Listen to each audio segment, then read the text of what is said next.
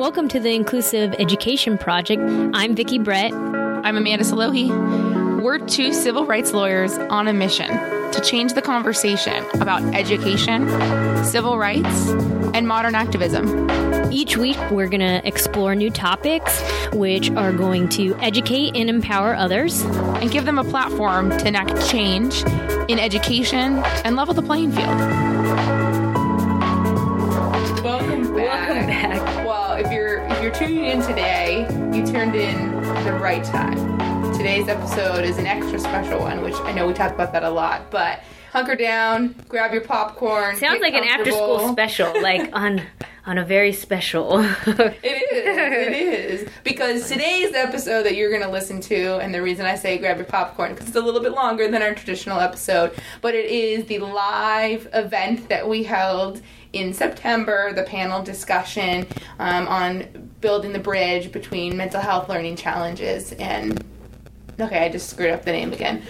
Building the bridge between school learning and mental health. And. Ch- school Three. learning challenges and mental Oh, health. and mental. Okay, Ah, yeah. got it. We could have picked a longer which, title. Which, yeah, and and we're really excited for you guys to listen. If you didn't have a chance to come to the event, this is your opportunity to listen in on the great panel discussion we had. And And last week's episode, it may not have made sense, but those were the four panelists that you will now be listening to. Mm-hmm. So, all doctors, all experts in their own realm, and all overlap.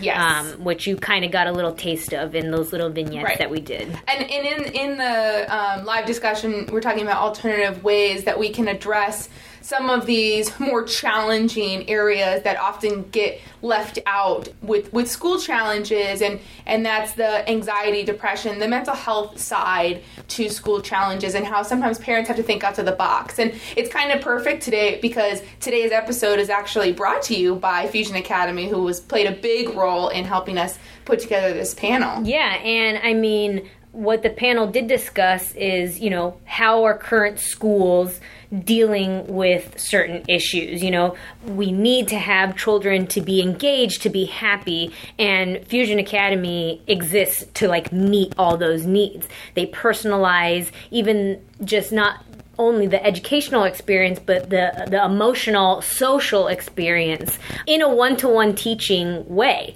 that unlocks the potential for a child completely.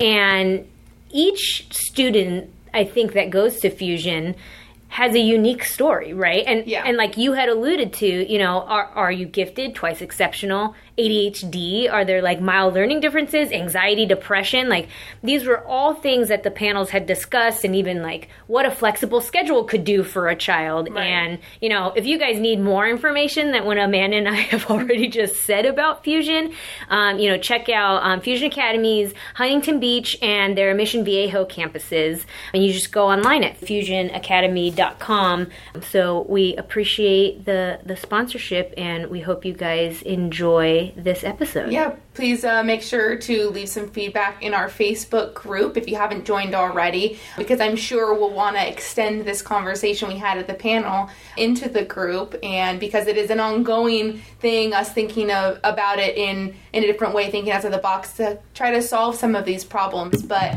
we hope you enjoy the live panel.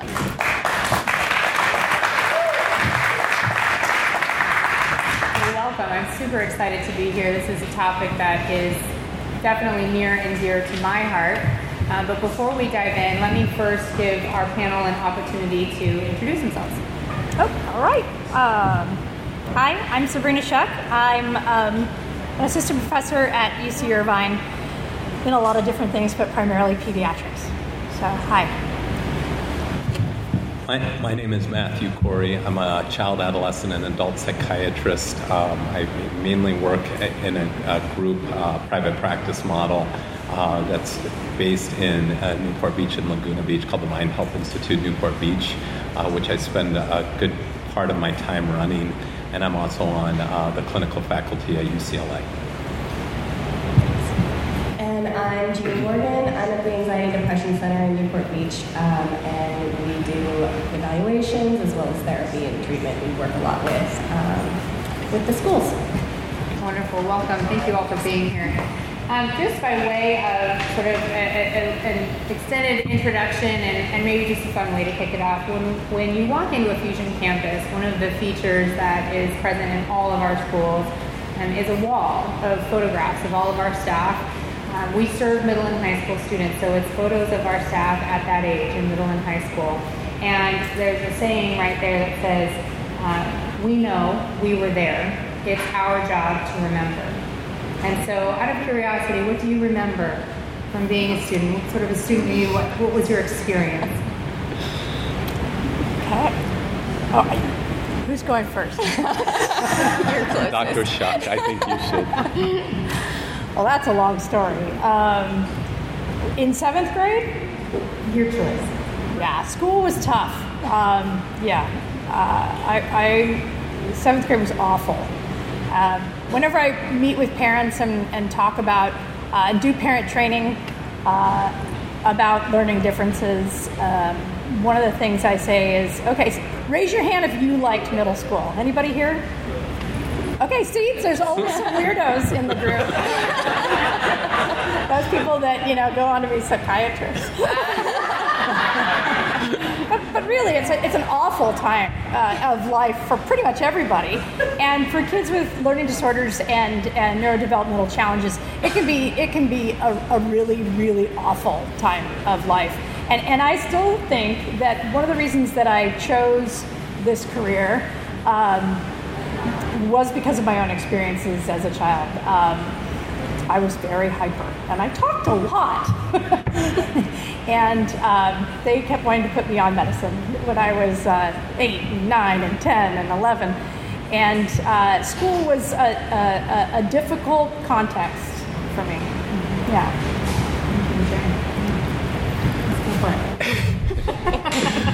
I, I don't He's know how to president that. You know, of eighth grade. I guess what I identify with is, especially the folks I work with, is I do know what it's like to be inattentive. I, however, I was. Oh, I do know what it was like to be inattentive, and I never liked school. I, I, tell people I was always quite pretty good at school, but I never really liked it. It was very hard for me to to sit there and not mess around, not talk in class, things like that. And so, I, how I see things different today, like I, school wasn't very hard for me until I got to be older. And I feel like I was able to develop some compensatory strategies for being inattentive kind of at a natural pace. And I, that's one thing I, today, in today's school, how it's structured, I think so many kids, they're pressured when they're so young and they're just not going to have organizational skills to compensate or the executive functioning skills that are necessary to compensate for having a variety of learning challenges or inattention for that matter. So uh, I actually did like school. um, I tended to, I was that kid that would read, like my book would be my desk and like kind of check out with what was going on in the classroom, but for the most part, I did like school. One of the things that sticks with me is I, this was kind of me throughout. I worked really hard for you if I liked you. But if you were not a teacher that I connected with, which tended to be my math instructors, um, I did not work for you. And um, I remember having multiple conversations with my parents about that because that was something that it was just, I didn't connect with you, so I didn't care. And well, I probably did care, but, you know, pretended I didn't. well, I think this is fantastic because we have a nice cross section of representation here. So thank you for sharing. I appreciate that.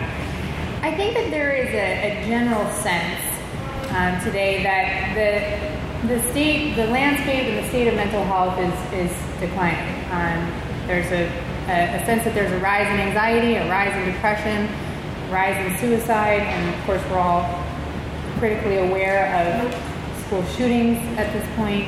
Um, what is your take on that? Do you do you think that mental health um, is in fact declining? Um, and and if so, what do you think are the primary drivers? Go for it. I, this is such a big question, and I think it's such a complicated issue. Um, I do think there is a greater amount of mental health um, difficulties going on and that are coming out in our schools and in our children.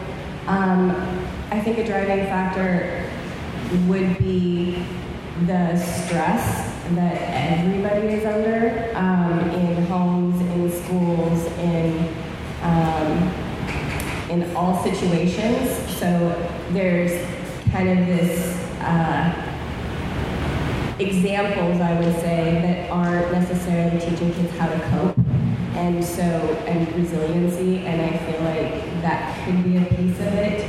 Um, that there's just there's so much always going on that kids are are struggling more. So they're not learning those strategies and learning that they are resilient, then they're um, we're seeing more mental health issues. Is my take. I think one of the issues that we were talking about a little bit before too is. Um, I think a lot of these mental health issues that are being brought to the forefront in the press, and um, you know, we were talking about, we have uh, Suicide Awareness Week now. This is something that this is this is a new phenomenon. So part of it is, you know, our, we have recognized mental health challenges earlier, and and that's a good thing. Um, but there is a lot uh, a lot better awareness of our community to recognize those challenges earlier, and I, I think those challenges have always been there. Um, and I don't know that there's necessarily a huge increase in those challenges so much as what we call them and how we better identify them and earlier ident- or, or identify them earlier. But, but I, I agree, one of the, the biggest challenges I think we face um, in our own culture here in Orange County, you know, this, which is not unique to Orange County, um, it is these expectations of uh, what success is. And I, I, call it South Orange County syndrome, you know, and, and I, I, say that tongue in cheek. I've been saying that for a long time, but it, it, it applies to a, a lot of um, a, across contexts, not not just um, high SES areas. It, it, it applies across cultural contexts and across um, SES and, and, and economic boundaries. And, and I think the issue is our expectations are, are not wrong. It's not wrong that they're high uh, for our children, but we have expectations that aren't developmentally appropriate. And we have some children that are more prone or more vulnerable to, um, to mental health challenges. And when the pressure is on and the expectations are not appropriate developmentally, uh, then those mental health uh, challenges are manifest more readily. And I tend to agree with that. That this is a complex issue, and I and I think that's. And I don't know if we know the answer to it. I do think that it it always surprises me that how few kids I meet like school. They all feel stressed by it. Very rarely do I meet a kid that likes school. Um, high school students talk to me all the time about how just brutal it is socially and academically. And I, to be honest with you, I think we impose a lot of expectations. I, I, I talk to people a lot about Orange County. There are a lot of expectations, and most of us adults that grew up here and stayed here or came here are okay with operating in a quite a socially competitive place. We would go elsewhere if we weren't.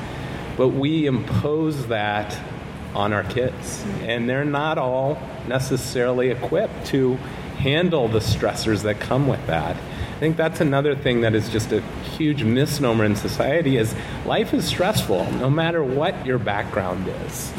And we forget that that's the case. And then we have these kind of false assumptions we make that life's stressful only if, or life's not stressful if you have this or if you have that. And I, people come to me all the time where like, how could my kid be depressed? We have a nice we live in Newport Beach. We go to great schools. We're successful. We have all these things that our society deems as important, but they we there's just this this misconception that being emotionally supportive of our kids and being connected with our communities and a lot of things that we know are some of the biggest protective factors in the mental health arena are important. Mm-hmm. And so you know, we could go we could talk about this for mm-hmm. this entire hour and for hours following, but those are just a couple thoughts. I, I think that's uh, there's a lot to talk about as you say there, and I, I definitely want to return to this idea um, of the protective factors. Uh, but before we get there, I want to pull another thread. I, I, I, feel like I was hearing a lot of themes about expectations and whether or not those expectations were in line with uh, potentially what is possible. Um, and, and falling in, into two different themes, there's the kind of the social pressures. What I'm really curious about, and I'd love for you guys to comment a little bit more on, is what is the interplay with mental health when we're looking at learning expectations, academic expectations that may or may not be in line with a child's developmental stage, that may or may not be appropriate to where they're ready to learn. So I, will take that one first because that's my big thing. Um, you know, just because they can doesn't mean they should. And uh, our expectations for younger and younger and younger children um, have, have drastically shifted in the last 20, 30 years. And, and again, what's developmentally possible doesn't necessarily mean that it's prudent. And so, you know, we were talking about Common Core standards earlier and that academic trickle down that we've talked about in education for years.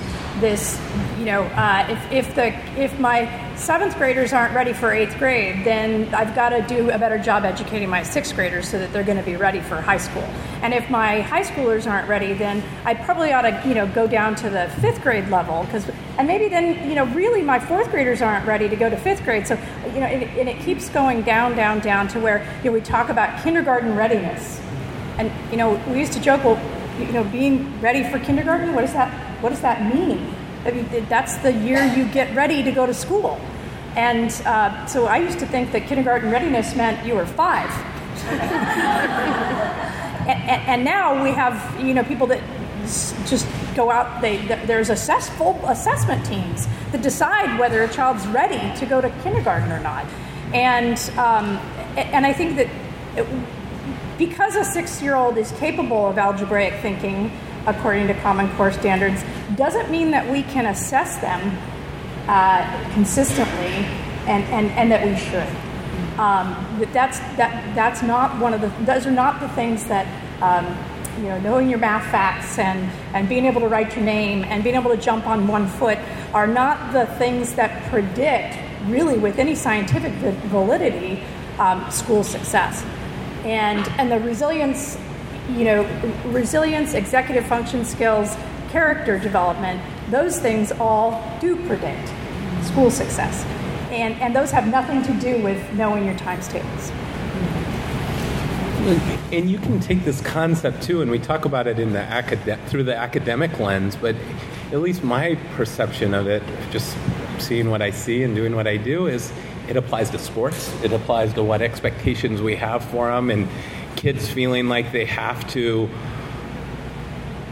play baseball every day in order to make a baseball team. And I, I honestly feel like we've taken sports is, is one of the team sports is one of the protective factors about when it comes to a range of mental health challenges. And we've kind of, I almost feel like we've taken this great protective factor that you can learn how to work as a team and you can learn how to socialize and you can have fun and you get exercise and all the good things that come with sports. And we've almost turned it into a risk factor for these kids right. because we expect too much too early. Right, right. In addition to the, the academic pressures. Yeah, my, my own daughter today said she's in seventh grade. And sorry, sorry. Uh, my own daughter is in seventh grade, my youngest, and today she said, um, "Yeah, I want to go to high school A, I think, or maybe high school B, but high school A has a better uh, volleyball team for girls." And I said, "Well, I don't know if you're going to make that one though." And she's like, "What?" I said, I've been playing volleyball for five years. Why wouldn't I make the volleyball team? I said, well, because it's like one of the best in the county. You know, you got to be practicing every day in seventh grade. That's a shame. You know, that's a shame that, that a kid who loves a sport um, really probably won't be able to play in our, in, in our high schools. He's not tall enough. well, and Dr. Schuck, it reminds me, it's been, I was in my training at UCLA. My wife was working at Cedar Sinai, which is a hospital in LA, running research studies. And I remember we went to one of her supervisors, like a potluck at her house. And I was talking to the second grader who went to public school in LA and was a bright, nice kid. And I said to him, "Oh, my uh, my wife tells me you like to play the guitar." And he said, "Yeah, I did, but I don't do that anymore." And I said, Oh, what's up with that? He's a second grader, and he said, You know, school got too stressful. Said. She goes, Well, how can I do choir and volleyball and still good, good grades, mom? And I'm like, Okay, you're 12. what, what, what is that? Well, it's interesting because I was thinking from a developmental standpoint, like when I said I loved school when I was a kid. As, so I was a teacher and a school psychologist in a district for almost 20 years and in a public school setting. And I walk in those classes, the kindergarten classes, where they're expected to sit for four hours and, and do paper pencil tasks. And I have often thought, I don't think I would have liked school as much. And I probably would have had a lot of behavior problems similar to what a lot of my students were showing. And I think that those expectations and that that level of competitiveness that starts even in kindergarten um, is detrimental for sure. And I think too, if I think about that in that same um, line of thought, that I wouldn't have liked school as much, I probably also would have felt more of that competition. Like as these kids do because everybody's constantly driving for you must you must be the best. You must be the best in order to be do anything that is enjoyable. Yeah, so it sounds like there is a, an agreement in general of the, the stressors and the pressures being a little bit out of step, perhaps, with um, the developmental stages that our students are in. Um, I'm wondering what patterns maybe you're seeing um, in students, um, elementary, middle, high school, and and what are what are some of the, the, kind of the most common patterns that you're seeing where school is having an impact on the mental health of the, the young person, um, and and what is the the interplay there with learning issues, any kind of learning challenges that might also be going on. You know, I, how I see it, I, I think any type of learning challenges just greatly confound the picture. They make school more stressful, they make it less fun, they kids often feel like this is something I'm not good at, and they internalize all these feelings because we I believe we, as adults, teachers, professionals, I think they hear us saying smartest equals best. I think kids hear that consistently, which I, I try to dispel because I think is personally fundamentally untrue. But I think at school, kids hear smartest equals best. And so kids who ha- may have a variety of learning styles or learning challenges often feel like, well, if school's hard, that means I'm not smart. So I'd, I'd be I was going to say, and I've said it before, you know, if you go back just a hundred years in our culture, and you look at how most people went to school in 1918, or let's go back even a little bit further, maybe uh, at the turn of the century. You know, most people went to school in a, a way very different than what the majority of our children in our, our nation, the way that we go to school now um, with 40 kids, 30 to 40 kids in a classroom with one teacher for six to six and a half hours a day. And, uh, you know, if, if, I always said back when my son was young, you know, if, if uh, he went out and milked the cows and, you know, collected the eggs, came in, I fed him breakfast, and then did reading, writing, and arithmetic for three hours in a row. Um, and then he had to go chase cows all afternoon. He'd be just fine. But, you know, try to put a child with um, some relative challenges into a traditional uh, the school environment in Orange County, uh, the way that we deliver school today uh, to the majority of people uh, was not a good thing and didn't turn out so well. And, um, and, and not just as a mother, but as an educator and as an academic and a scientist, you know, what we see over and over in school failure and the, the lack of nutrition of, of, of matriculation to, to, higher education in kids with ADHD um, is that feeling of I'm just not as smart as I'm just not a school person I'm just not good at that and and that help that that contributes to the framing of so many of the children that get to us and unfortunately they get to us too late um, but they've already formed this opinion of themselves that school's not their thing and it's never going to be their thing. Um, and, and, that leads to the challenges that end up in your office. Exactly. like anxiety. Lots of anxiety. Um, I see kids who do believe they are stupid when they're not, and they'll say that or cry about it, and they will often show a lot of um, compliance and school refusal behaviors or just conduct things that's a way to escape doing something that is so hard and that just makes them feel so badly about themselves. So I see a lot of kids who, actually, even at the college level, I, I um, worked with somebody who had a learning disability that had been unidentified and ADHD, both unidentified until at the college level.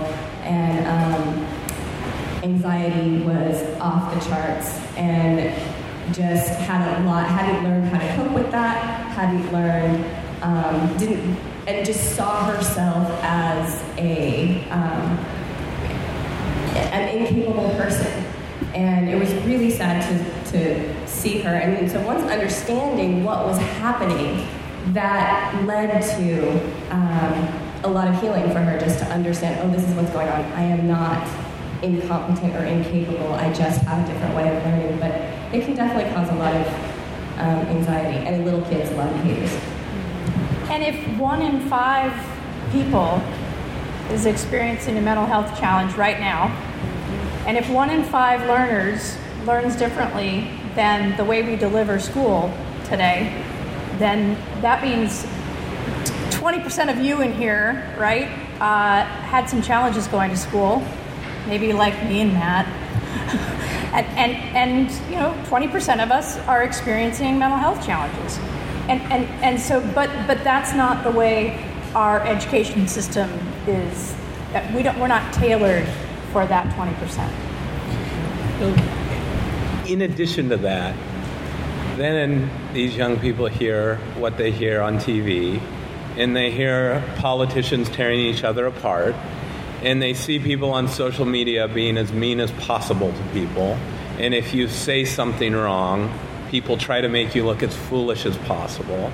And they feel like the job market has no future for them. And they hear about globalization and how stressful working is going to be. They just really, honestly, from my perspective, have very little to look forward to as well.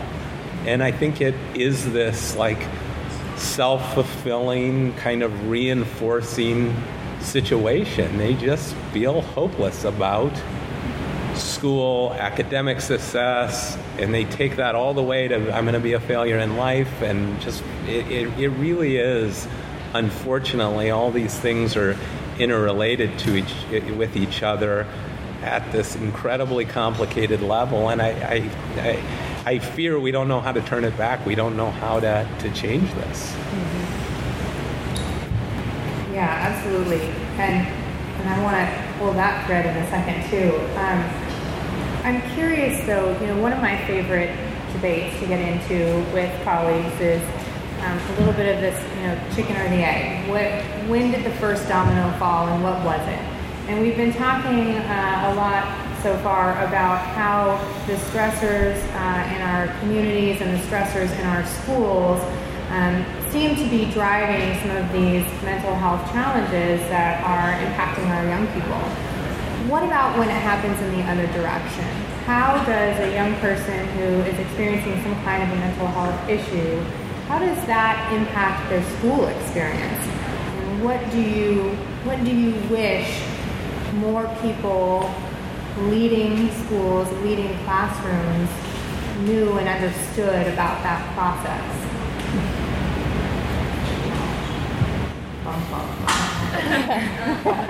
You know, I, I just wish, personally wish people were more educated about mental health issues in general and were more open to reaching out to whatever source of support they were comfortable with. And I, you know, I mean, this happens all the time as well. As you have a kid who's doing well, everyone thinks is going doing well, doing well in school, doing well socially, and maybe they hit a bump in sophomore, junior year high school, and depression sets in and takes over, and they take a dip with respect to their whole t- developmental trajectory, and then they come in, and how do they, how do you rectify that? And and, and that's a different. There's a different answer depending on who who you're talking to and what their worldview is and what their philosophical notions about mental health are. And and I think that's. I, I guess my view of it is I just wish we were all a lot more literate when it comes to, to mental health issues. I, I just I feel like the mental health literacy of our communities is so low. And and and um, a, lot of inaccurate perceptions and uh, wrong generalizations uh, are, are made by educators as well as parents uh, and coaches. And um, people think they have an understanding of uh, a mental health disorder but they, they bring their own understanding maybe um, from their own experiences but not a real understanding I, I remember kids saying, "Oh God, that kid's so ADHD," and and, and thinking, "Well, no, that that child has Down syndrome." what do you mean? That's not the same thing. But uh, you know, young children's perceptions of what mental health disorders mean are largely formed by uh, the television and and YouTube, and, and and I think that that's true for a lot of folks in our community. And again, it's about intersection of education, educating teachers and administrators and professionals. Um, I think most anybody who goes into the education field goes into it because they want to help children and they want to help our culture and our society uh, to progress. I don't think people that hate kids go be teachers, not most of the time, and, uh, and, and, and certainly not school psychologists or administrators. They go there because they, they, they want to help, but they don't understand what depression means um, in adolescence. They don't, they don't understand what ADHD really is.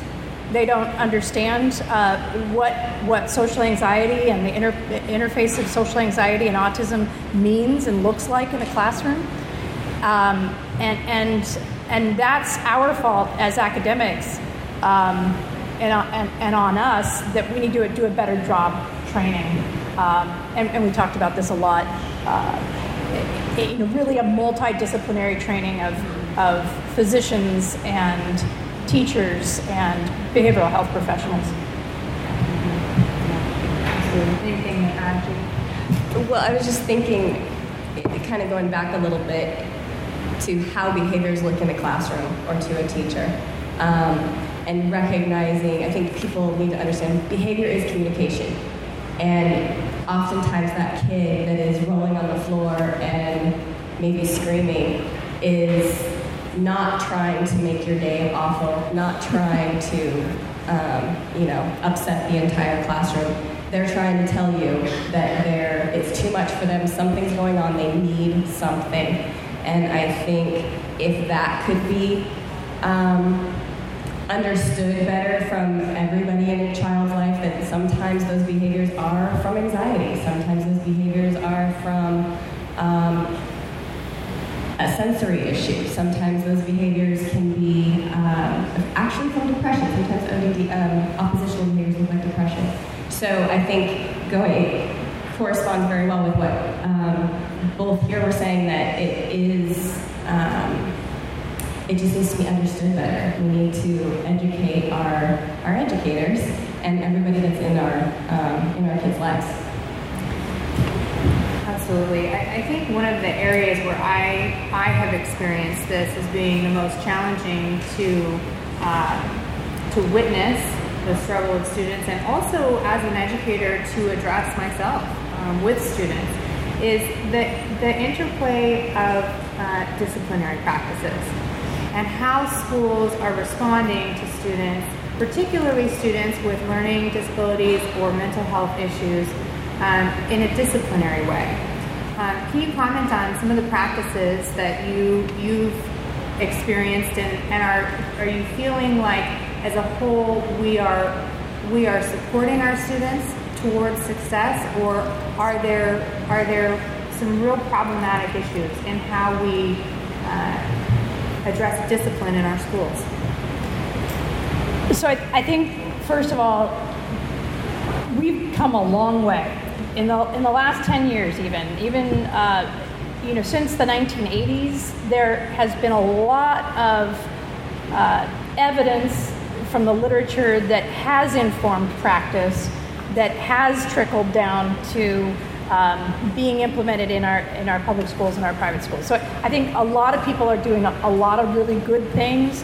Um, PBIS, the whole PBIS initiative, if it's done properly and if the, the if the folks really understand what they're doing, uh, it, it, it's, it can, can you say a little bit oh, for our audience just in case they don't know what that is? So, um, positive behavioral in- intervention in schools, um, PBIS uh, is um, uh, an initiative uh, that it, really tries to flip disciplinary programs on their backside and say, hey, let's let's focus more on noticing the positive and uh, do this universally uh, in, in, across schools as a prevention program more than reacting to problem behaviors, rather than reacting to problem behaviors. In theory, it's great, and it was largely influenced by a lot of the practices that came out of the, um, the MTA study and large um, uh, studies of, of school based behavioral um, interventions. But the challenge is we as a, a, a, a community don't give the gold stars, you know, very readily. I, I always say, you know, the, the police officer doesn't pull me over and say, "Hey, good job going the speed limit, Dr. Schuck. Here's a hundred bucks." you know, that, that's not the culture we live in. I get pulled over when I do something wrong, and I get a fine, and it's punishment. We are a very punishment-based um, culture, and and yet we are really the biggest token economy, uh, you know, more of a token economy. We operate for rewards. You know, we, we primarily work for money, and and yet we're teaching our kids, um, and, and our natural inclination is to punish. And, and what comes across first is to call, call on what's a problem in your classroom and ignore everything that's going well. Because it's easier to ignore what's going well, and you have to deal with the salient problem the kid rolling around on the floor because that's interfering right now, right here. So I have to give it attention. So, so it's still, even with what we know from research and even with the progress that we've made in our schools, it's still a very punitive system where you start off at the top of the, the, the clip chart, you know, and you go down, down, down until you're in the principal's office. So you're on the green color, and then you're you know yellow, and you're orange, and then you're red, and then you're in the in the principal's office. And it's still a very punitive system where instead of encouraging children to start at the bottom and work their way up, and and so that's a that's a big challenge that really just takes again education in hey people will you know behave more appropriately if you tell them what they're doing right as opposed to calling out what they're doing wrong. And it's just a funny little aside of that. You know, and then we're incredibly critical of millennials because they grew up in an environment where we gave everyone trophies, and somehow that's the biggest problem. And like that's like a popular thought in society is they're weak because they all got trophies. And you see so many other issues that are so much more significant than the fact that your six year old finished the soccer season, so they get a little two inch trophy. And, and, I just feel like we're just, again, it's based on just being so undereducated about this. I have met with more than one school. That is, I don't often meet and go to schools, but when I say something about positive reinforcement, they're critical is why are you always talking about positive reinforcement? You know, we already do that here. And you ask them, well, what does that mean? And they honestly have no idea what the concept even is. And it's, it, that's, I mean, we know positive reinforcement is the best way to change behavior when it comes to a range of issues. I often try to convince people, like, let's at least learn about it because regardless of what we call this, it should help. And they, in general, most people, including my wife, often are resistant to these concepts of positive reinforcement. I'm joking when I say my, my wife's a therapist, but sometimes we go back and forth about this where I'm like, you know, let's try to reframe that. And not to say I'm always right, but it's just there's so much resistance to that. Yeah, it's, it, it's not in our nature to, to give gold stars. And, and, and but, but the, the, the point being behavior changes more readily in the face of being rewarded than it does. And, and, that's the other thing. People always say, oh, well, how do I get rid of this behavior? Well, let's focus on getting, building up the opposite of that. And, and, and that's, that's a large part of what goes wrong with young children with ADHD is we're, we're trying to reduce their problem behaviors while we're, and we're not focusing on teaching them adaptive skills. And we're not focusing on teaching them how to sit and, and how to stand and adjust yourself so that, and uh, you know, we're, we're, trying to punish away problem behaviors and, and in, in the absence of the vacuum, there's no replacement of the, the, the adaptive behavior that we, that we want to increase. And, and I would agree that in the last 20 years, there has been a big shift um, as far as, and actually, PBIS came to my school site when I was there, and I saw huge, I saw a wonderful improvement. Like it was great. Also, restorative justice practices are now becoming um, a bigger thing in the schools, which is also wonderful. Um, and I, and I appreciate that it's it's decreasing uh, suspensions, which are we all know not great. And Yet, of course, we do still have people who are trying to punish kids by doing things like sending them to the office where they sit for hours and considering that punishment when the child is probably actually being reinforced. Um, so there's definitely a long way to go in that, and I think along with kind of changing the mindset about reinforcers and rewards as opposed to punishments is looking at environment and changing the it, kind of going back to something we talked a little bit about before expectations and developmental readiness. And if we're not developmentally ready for something, then we need to change something um, in the the expectations there, and perhaps that would set us up more like an antecedent approach, set us up for um, for a positive outcome. Mm-hmm. Yeah, I love that you mentioned restorative justice. I also think that that's a really uh, positive move. Um, I think one of the things that um, I also have experienced as being highly problematic is, you know, you mentioned the suspensions. Um, anytime we're removing a student from the learning environment, there is the potential that they're being positive, they're being reinforced. Their behaviors are being reinforced because perhaps what they want is to leave the learning environment. But what we also sometimes miss in that is that it, it, becomes an issue of equity at that point too. Because as soon as we remove the student from the learning environment, um, presumably under the guise of being for the greater good of the whole, that other students now can learn because the distraction has been removed. That student that has been removed is no longer able to have access to the learning. Um, I think it's just a, a, really important thing for us to continue looking at um, as we address these things. So I think for parents especially, um, some of the there's a there's a lot of um, fear around uh, the the use of substances, substance abuse emerging in young people, um, depression and suicide certainly, um, and also in our media lately has been just it feels like an inundation of school violence and particularly school shootings. But there's a lot of debate out there as to whether or not school violence and school shootings are, in fact, related to mental health, or if there are other drivers of those events. And I wonder if you can comment on that. Who wants that one?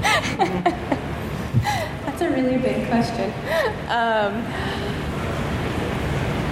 I think clearly there has to be something going on um, mentally for somebody to do something that um, horrific. I hesitate. I hesitate to say. Um, if, well, I mean, clearly there's mental health issues. I hesitate to say that's why they did it, um, because I think with stigma and all of those things. I think there is a multitude of factors, some of which we've talked about today, um, and oftentimes some trauma as well going on that is all um, just, and lack of coping as well, lack of knowledge of how to handle something um, has all been uh, a part of it, as well as something Dr. Corey talked about with the um, the fact that this is kind of what our society is always showing. Like we're showing violence, we're showing get the last word in, get the last action in, be the one that does the zinger. Um, and so, yeah, I think I think it's a it's a pretty big, complicated issue. You know, one of the things that I talk with when you know. Um, I don't know if anybody knows this, but you know, I, I, I direct a, a, a school based treatment intervention program for kids with challenges, neurodevelopmental disorders primarily. And most of our older kids have an autism diagnosis. And, um, and, they're, and, and, they all have very high intellect as well. Um, and they're, most of them very anxious. And whenever we have a school shooting, because it happens unfortunately at least once a year, um, it is a big, big concern of, uh, and, and of all the parents of these kids because almost always mental health gets brought into the conversation on the news. And almost always it has, the child has a profile similar to the profile of the kids that are, some of the kids that are uh, participating in our program. And, and the conversation I try to have with the parents is be informed, know what the signs are, understand what a safe home is, understand what uh, you know what the, the the earlier warning signs are. Um, you know, this is not going to happen to your child. We're on it. You're you're okay. Uh, and, and just because this child did this doesn't mean that all children with these challenges are going to go on to be school shooters or mass murderers. Um, yes, they're more vulnerable to fall into that category. So be aware and be educated about it. Be prepared. Don't, you know, have the blinders on that, hey, this isn't going to happen to me. Say, these are the reasons this isn't going to happen to me because I've done this, this, and this, and I've te- taken this step and this step and this step to prevent that from happening. Mm-hmm. And, and I, I, think that that empowers parents somewhat. And, you know, um, and we can only do what we can do. And I think our hesitation to answer that is we don't know. Yeah. And complex problems do not have simple solutions. And so to say it's because of this or because of that is just really looking at the problem way too simplistically. And I, I think we have to assume that some of the maybe what we'll call markers in society. The suicide rate's going up. It seems like school shootings are more prevalent. I do think those are likely markers of like the mental health of our communities is not going in a good direction. and that we need to figure out how to appropriately intervene to change that. I, I, do not like when I hear on the news after one of those where they just blame it on mental illness because I think that is way too simplistic. Of uh, it's just it again is taking an incredibly complex problem and try to answer it with a simple solution. And so, I, and, and honestly, I do think that the, the, the, reality of it is, is we don't know.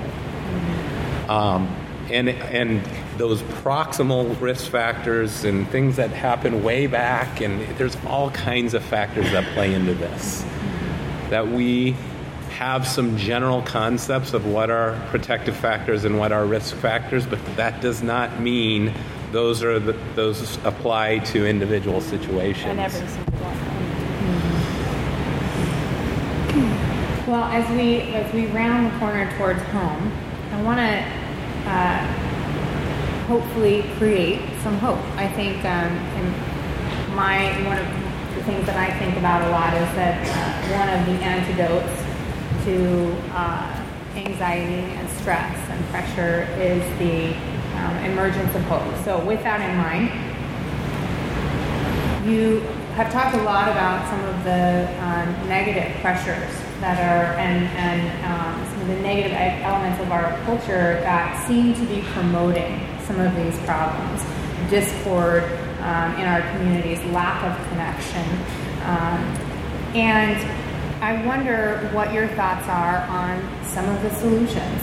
Um, there are lots of solutions that are out there in uh, schools. We've talked about a couple um, potential solutions, and also out in just in popular culture, the, the rise of awareness around concepts of um, uh, positive psychology. Uh, Angela Duck- Duckworth's work on grit and resilience.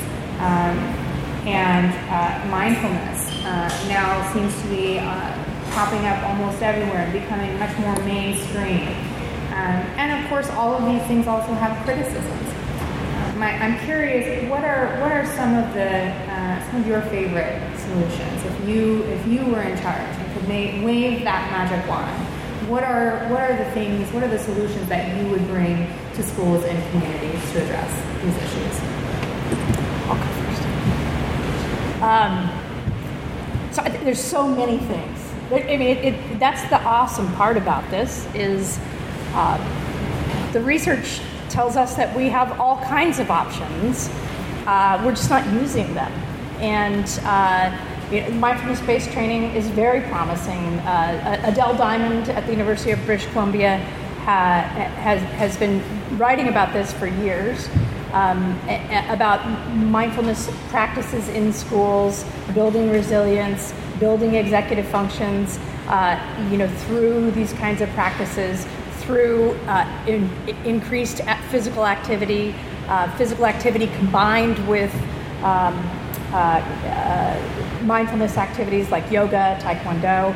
You know, the, the, the, the evidence is emerging, uh, you know, and, and really very supportive of things that everybody can do. Um, Dr. Kay and Swanson just wrote a, a, a paper, just came out a couple of months ago, uh, uh, of the overview of effective treatments 20 years, 25 years later after the MTA study for kids with ADHD. You know, one of the things that we know is that behavioral parent training, which is just education, educating parents, is still one of the most uh, effective ways for reducing problems in schools.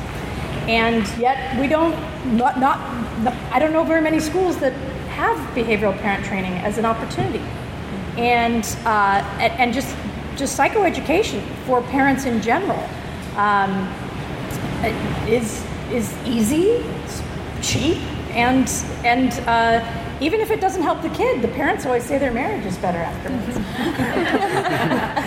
and you know, I, I, think that's important too. I think uh, for the, the, the health of the family unit and of siblings of affected children, and uh, for marital relationships uh, and extended family relationships, you know, developing an education around these mental health issues is probably the, one of the most protective things we can do for everybody in, that's touched by them. this is going to sound, this is not supposed to sound like a political statement, so I'm a little hard, hesitant. yeah. But I, honestly, I, regardless of our political affiliations, I truly believe we have to get our heads around the fact that good education, good health care, and job opportunities benefit all of us, even if our kids don't go to public schools. Having a good public school system benefits us all. Having a variety of educational options for people. And I think that politically, we just need to get our heads around the fact, it's almost it's kind of the public health lens, that investing in this is investing in the future of our children. And it is so, I- it is so disconcerting to me that just that we can't get our heads around those simple ideas. But I would almost guarantee if we did a really meaningful assessment that most of us would agree with that, regardless if we're a Democrat or Republican or Libertarian or Independent, that we need to really change the way we look at these things because it really is what is going to make our children healthier and stronger and having more opportunities and more hopeful. And I think that for me, hopefulness is coming in kind of because of conversations like this. I think at um, the national level, there are a lot more discussions happening, like with the National Association of School Psychologists. I know they're doing a lot of advocacy for getting more mental health in the schools and trying to get that funding. Um, so I feel like there's hope that these conversations are happening and hopefully funding and support will follow. Um, that would be ideal. And I do think, you know, the changes with PBIS and restorative justice and a lot of these other things are leading towards um, a brighter future in that, in that sense. And then I would also just add, I think maybe more of an individual level, but when there are kids who are really struggling, that there would be more of a ability to communicate. So between whatever cert, whatever organizations are um, supporting that child, between their mental health, if it's community mental health or um, government funded, or the uh, court systems even and the school districts and foster care and all of those those different systems that these kids are um, part of if everybody could communicate instead of keeping everything separate i think that would actually be a huge solution um, towards change All right, one final question on that. You could add one course to the curriculum, whether it be for students, for teachers, educators, or for parents. What would the title of that course be to start to shift our awareness? How to be nice to other people.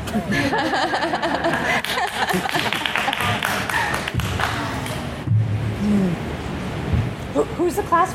Who's the class for? Your choice. Is it for students, for parents, or for teachers? Or all three? or any combination thereof? Hmm.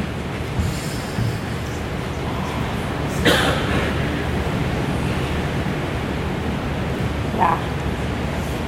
I, I, how to get along? Communication 101? I don't know. I, I don't have a title, but I would agree. It's, it's that kindness factor and coping strategies, learning how to actually cope and be resilient. So I'm going to train that in. Yeah, it's about compassion too. I think one of the things that most parents of kids with mental health challenges face is exclusion and and feeling humiliated.